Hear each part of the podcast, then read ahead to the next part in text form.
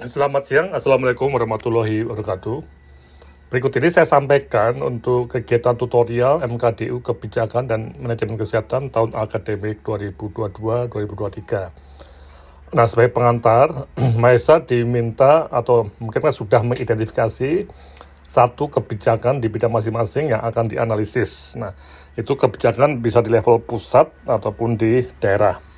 bisa undang-undang atau peraturan pemerintah atau peraturan menteri kesehatan atau uh, peraturan daerah dan sebagainya.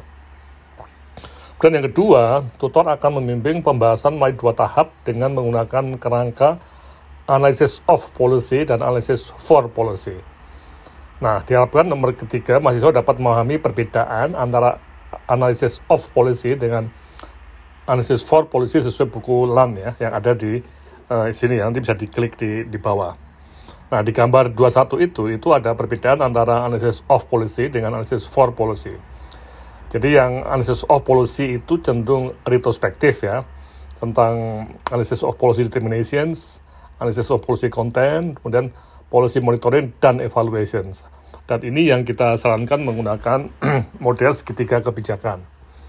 Sementara analysis for policy itu ke arah retrospektif ya, yang memberikan semacam masukan informasi untuk kebijakan dan juga bagaimana advokasinya. Nah ini. Jadi ini uh, bisa kita lihat ya dalam buku lainnya itu memang ada apa yang disebut sebagai kriteria analysis of policy atau cakupannya. Kemudian analysis for policy. Ya. Oke.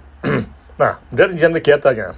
Pada tahap pertama, mahasiswa diharapkan mampu menulis analisis of policy ya retrospektif dengan menggunakan segitiga kebijakan dari BUSE ya yang ada di referensi mereka. Ya, jadi uh, yang pertama mahasiswa melakukan akses of policy dengan menggunakan pendekatan segitiga kebijakan. Ya, ada isi, konteks, ya, proses dan aktor-aktornya. Nah, nih. Kemudian dalam masih sini sampai ke proses kebijakan akan dilakukan suatu judgment ya berdasarkan hasil referensi yang ada ataupun berdasarkan observasi. Apakah kebijakan tadi itu mencapai target ya? Nah, yang ketiga, apabila tidak mencapai target, berarti ada masalah kebijakan yang kemudian dibahas di tahap kedua. Nah, masalah kebijakan ini jangan dalam pernyataan bahwa kebijakan yang ada itu belum baik. Kalau sudah baik, baik juga perlu dinyatakan. Nah, ini. Oke. Kemudian yang uh, tahap kedua, nah ini. Yang tahap kedua itu mahasiswa diminta untuk mulai uh, mengembangkan kemampuan untuk analisis for policy ya. Ya, tapi ini lebih ke arah langkah-langkahnya saja ya diterapkan dalam uh, kebijakan yang dipilihnya ya. Jadi yang uh, poin 4 setelah tahap tulisan analysis of policy tahap 1 kemudian dilakukan analisis for policy yang mempunyai kandungan analisis kebijakan. Ya, mahasiswa diminta untuk menuliskan langkah-langkah analisis kebijakan dengan referensi dari bukunya LAN chapter 3 halaman 157. Nah, jadi yang ditekankan ini tidak sampai kontennya ya, tapi lebih ke arah bagaimana langkah-langkahnya ya untuk mencapai uh, analisis for policy tadi. Ya, Jadi langkah-langkahnya apa? Nah ini artinya itu ya.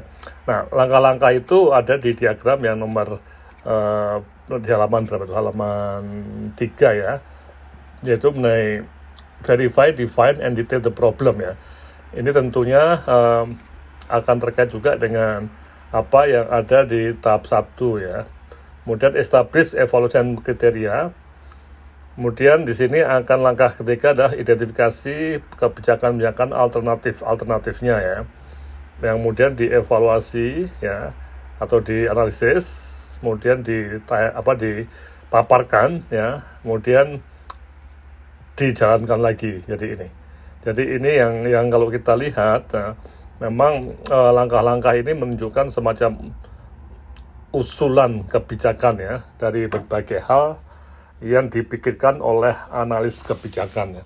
Jadi berbasis pada analysis of policy itu kemudian diadakan semacam uh, informasi kebijakan dan di rekomendasikan.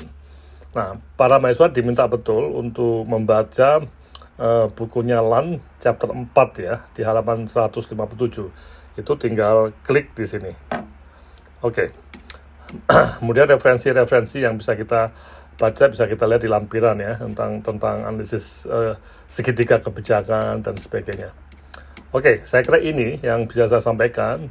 Mohon para tutor untuk mencoba terus mengembangkan kemampuan diri, termasuk uh, mengembangkan analisis kemampuan analisis of policy ya dan analisis for policy.